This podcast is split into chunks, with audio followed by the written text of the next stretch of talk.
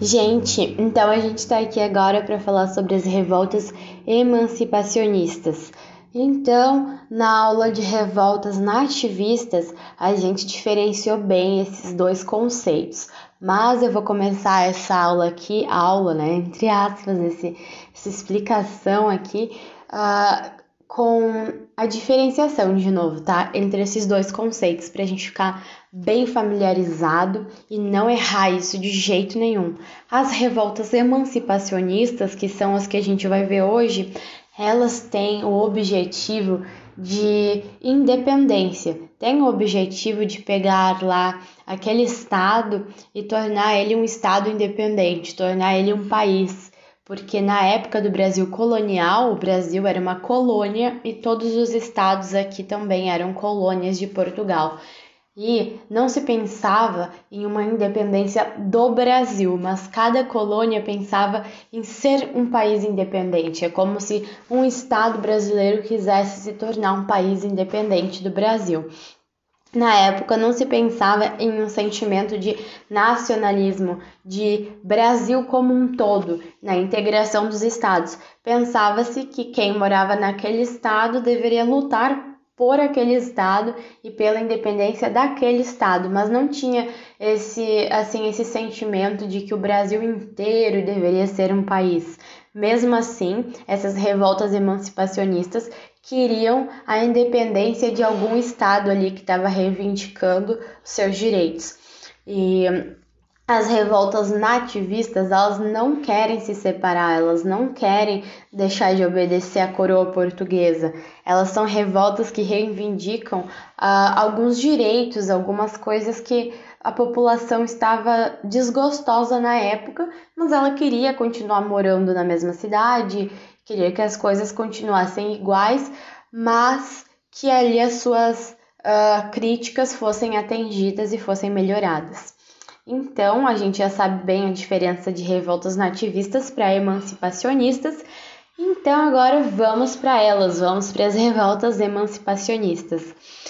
Então, gente, como eu disse, elas tinham a finalidade de independência e a primeira que a gente vai falar vai ser a Inconfidência Mineira, tá bom?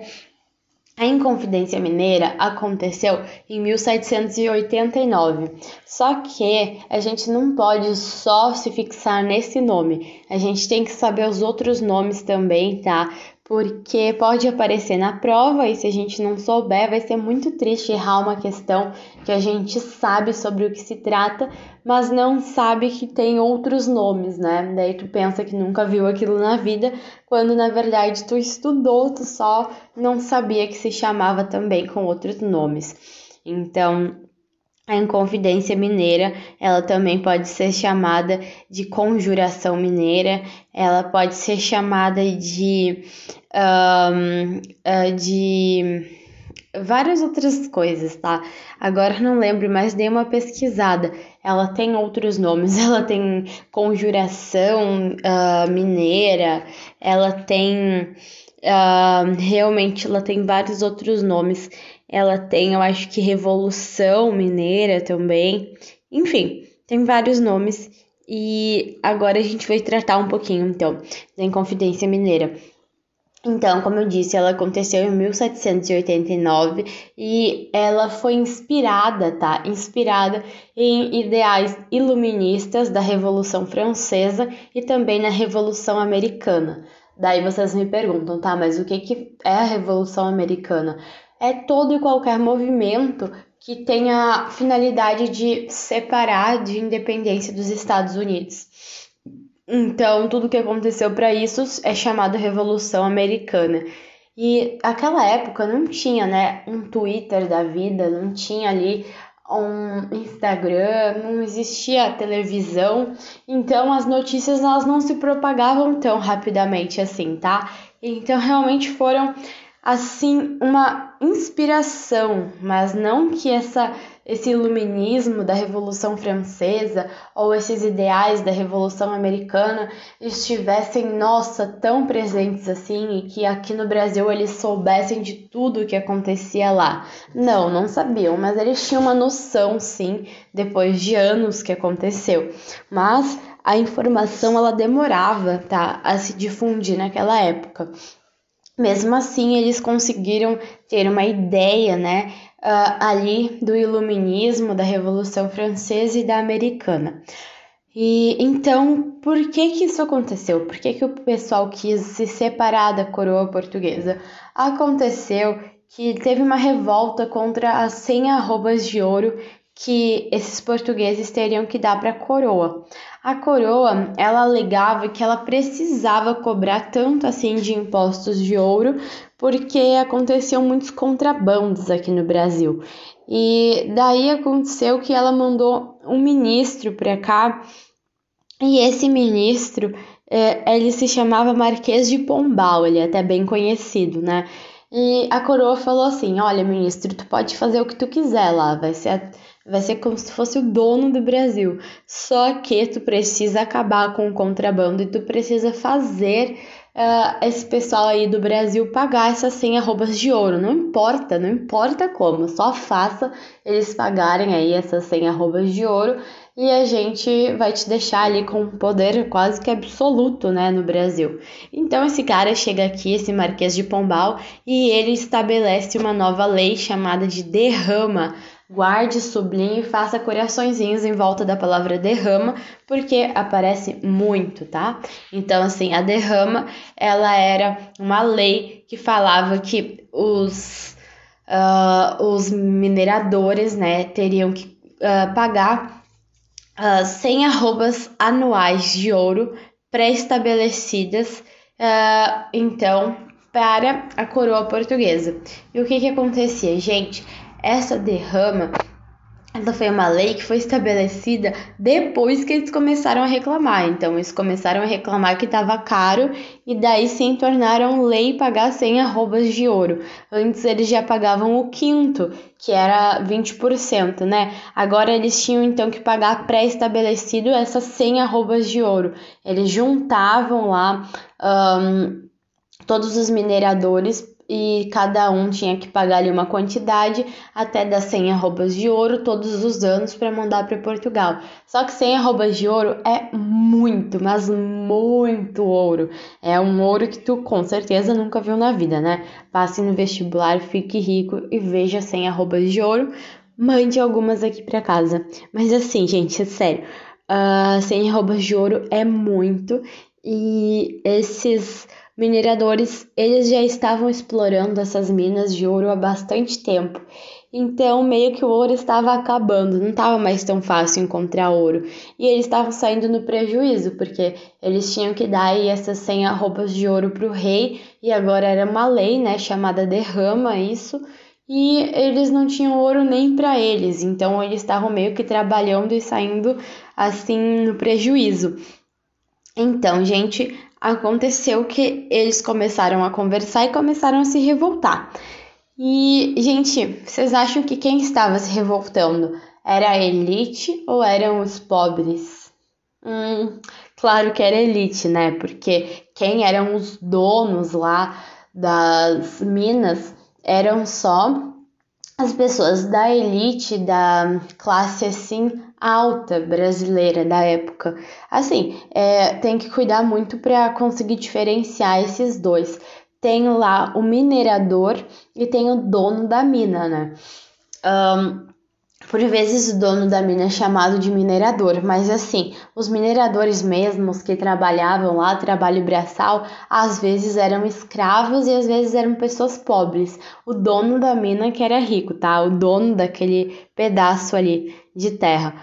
Então, foi essa elite, tá? Essa elite mineradora que se revoltou e a maçonaria também, que estava bem envolvida ali na época, os maçons uh, com o ouro e tudo mais também. Então era só uma classe bem influente.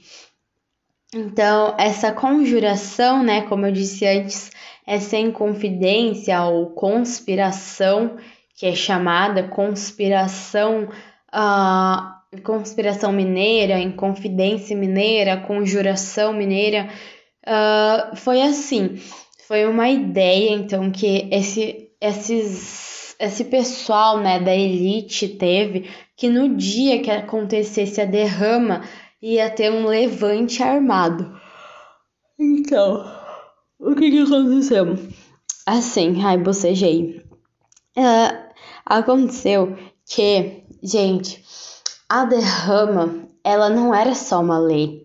Ela era uma lei, mas ela era uma lei que dava direito de acontecer um assalto praticamente dentro da tua casa. Mas por que um assalto, gente?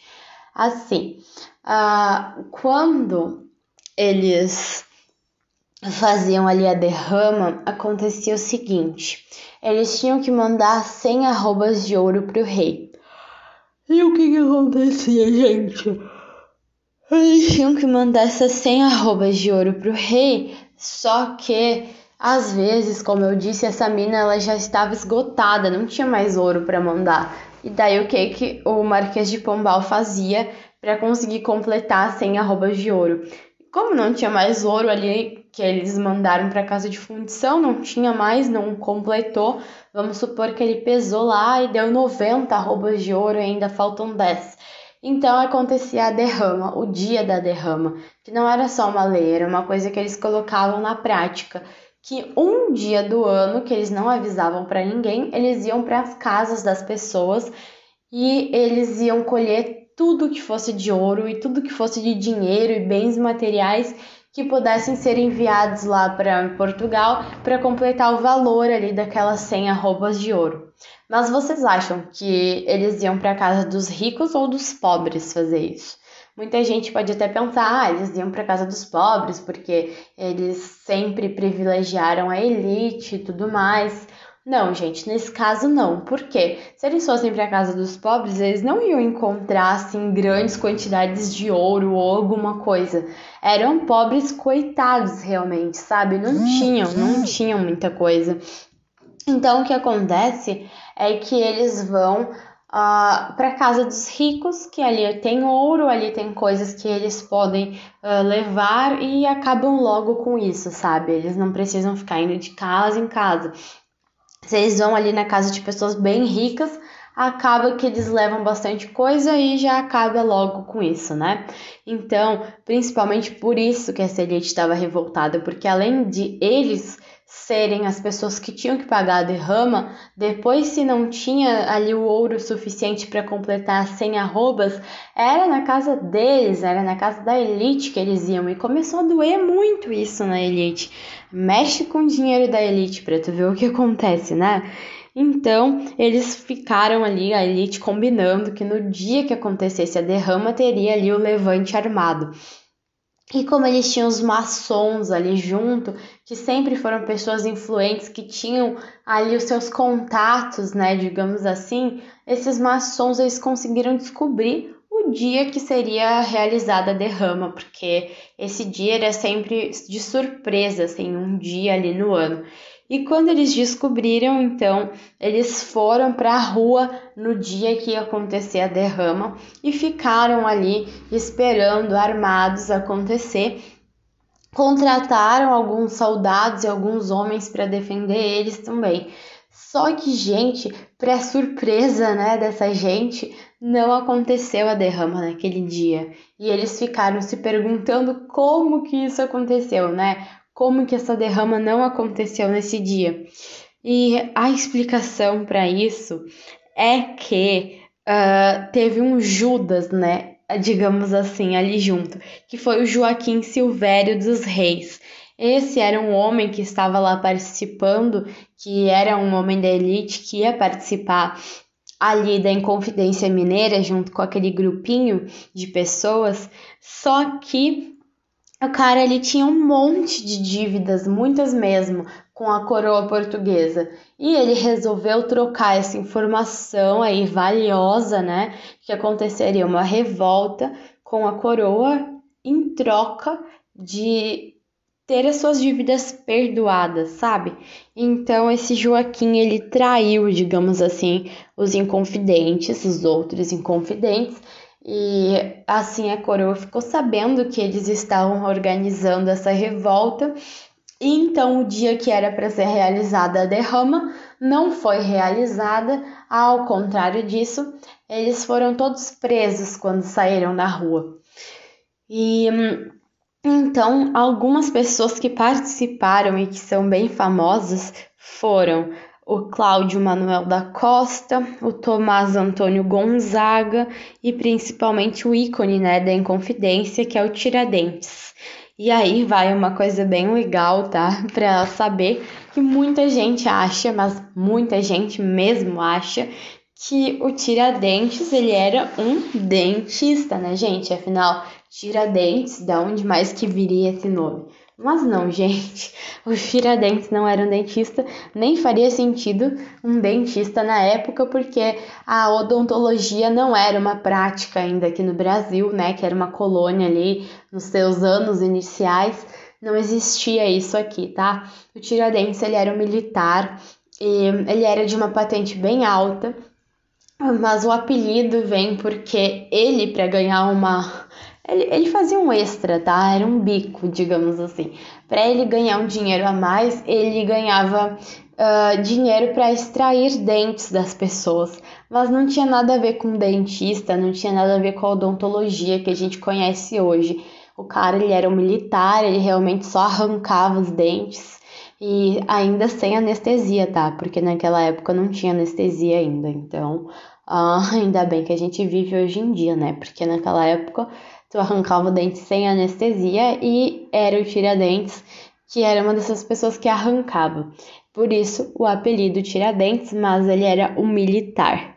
E então até a gente tem um feriado, né, dia 21 de abril de Tiradentes, que é um feriado bem nacionalista, né? Que depois o Tiradentes foi usado aí como um símbolo do nacionalismo e tal, mas na época que ele morreu ninguém dava bola para ele, tá? Essa é a verdade.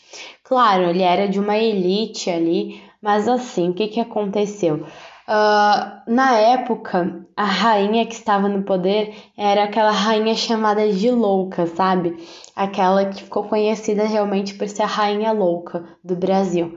E aconteceu que ela, na verdade, foi bem benevolente, digamos assim, provavelmente porque essas pessoas, os inconfidentes, eles eram todos assim advindos da elite, eles eram uma elite, pessoas bem importantes no Brasil, tinham médicos, tinham pessoas da mineração, né, donos de minas de ouro, pessoas muito ricas. Então, ficou combinado assim com a rainha que quem admitisse, né, coisa muito difícil de acontecer, que fez parte ali da Inconfidência Mineira, seria condenado à pena de morte. Agora, quem não admitisse, não seria condenado à pena de morte, só seria enviado para a África, o que na época era uma coisa horrível também, mas era melhor do que morrer, porque lá na África provavelmente eles não sobreviveriam muito tempo. Mas o que aconteceu então foi que todos negaram, né? Falaram assim: ah, dê um passo à frente. Quem diz que participou aí da Inconfidência? Vocês acham mesmo que alguém ia dar um passo à frente? Brasileiro ainda? Jamais, né? Jamais iam dar um passo à frente. Só que foi lá o corajoso do Tiradentes, deu um passo à frente e falou que ele sim declarava que ele tinha participado da Inconfidência Mineira e não só isso, o cara também falou que todo mundo ali tinha participado sim, que eles tinham planejado tudo sim e ferrou todo mundo, né? Daí todo mundo ficou puto da cara, queria partir pra cima dele naquele momento e falou que não, que nem conheciam esse homem, que nunca viram, que jamais tinham participado, né? Todos os participantes da Inconfidência negaram, menos esse cara, o Tiradentes. Mas assim, eles acabaram perdoando os outros, né? Mandaram para a África, provavelmente eles morreram pouco tempo depois, mas o Tiradentes ele sofreu mais porque ele realmente foi condenado à pena de morte e a cabeça dele foi arrancada. E os pedaços do corpo dele, depois de ele ser enforcado, foram esquartejados e espalhados ali por Minas Gerais e pelo Rio de Janeiro e para servir de exemplo né, para o resto da população. Uh, então é por isso que a gente comemora o feriado de Tiradentes. E, gente, vocês sabem que o símbolo ali, a bandeira da revolução ali, da Inconfidência Mineira, era um triângulo e em cada ponta do triângulo estava escrito uma palavra, que era assim: liberdade, ainda que tardia. E essa bandeira, ela virou a bandeira do estado de Minas Gerais. Então essa é a origem também da bandeira do estado. E eles não conseguiram aí a revolução. Na verdade, eles não conseguiram nem fazer uma revolução, né? Eles só foram para as ruas porque eles estavam revoltados ali com os impostos que eles tinham que pagar, com a derrama e tudo mais, e foram traídos. Aí eles logo já foram presos, eles não conseguiram fazer revolta nenhuma. O Tiradentes morreu e o resto foi enviado para a África. E não se esqueçam que essa foi uma revolta totalmente da elite não teve participação popular e provavelmente por causa disso que só uma pessoa foi enforcada também, né? Porque eles não queriam enforcar pessoas que eram tão influentes assim. E então é isso. Eu vou explicar só a Inconfidência Mineira aqui, porque senão vai ficar super longo. E eu vou explicar Conjuração Baiana ou Inconfidência, né, Baiana, na próxima.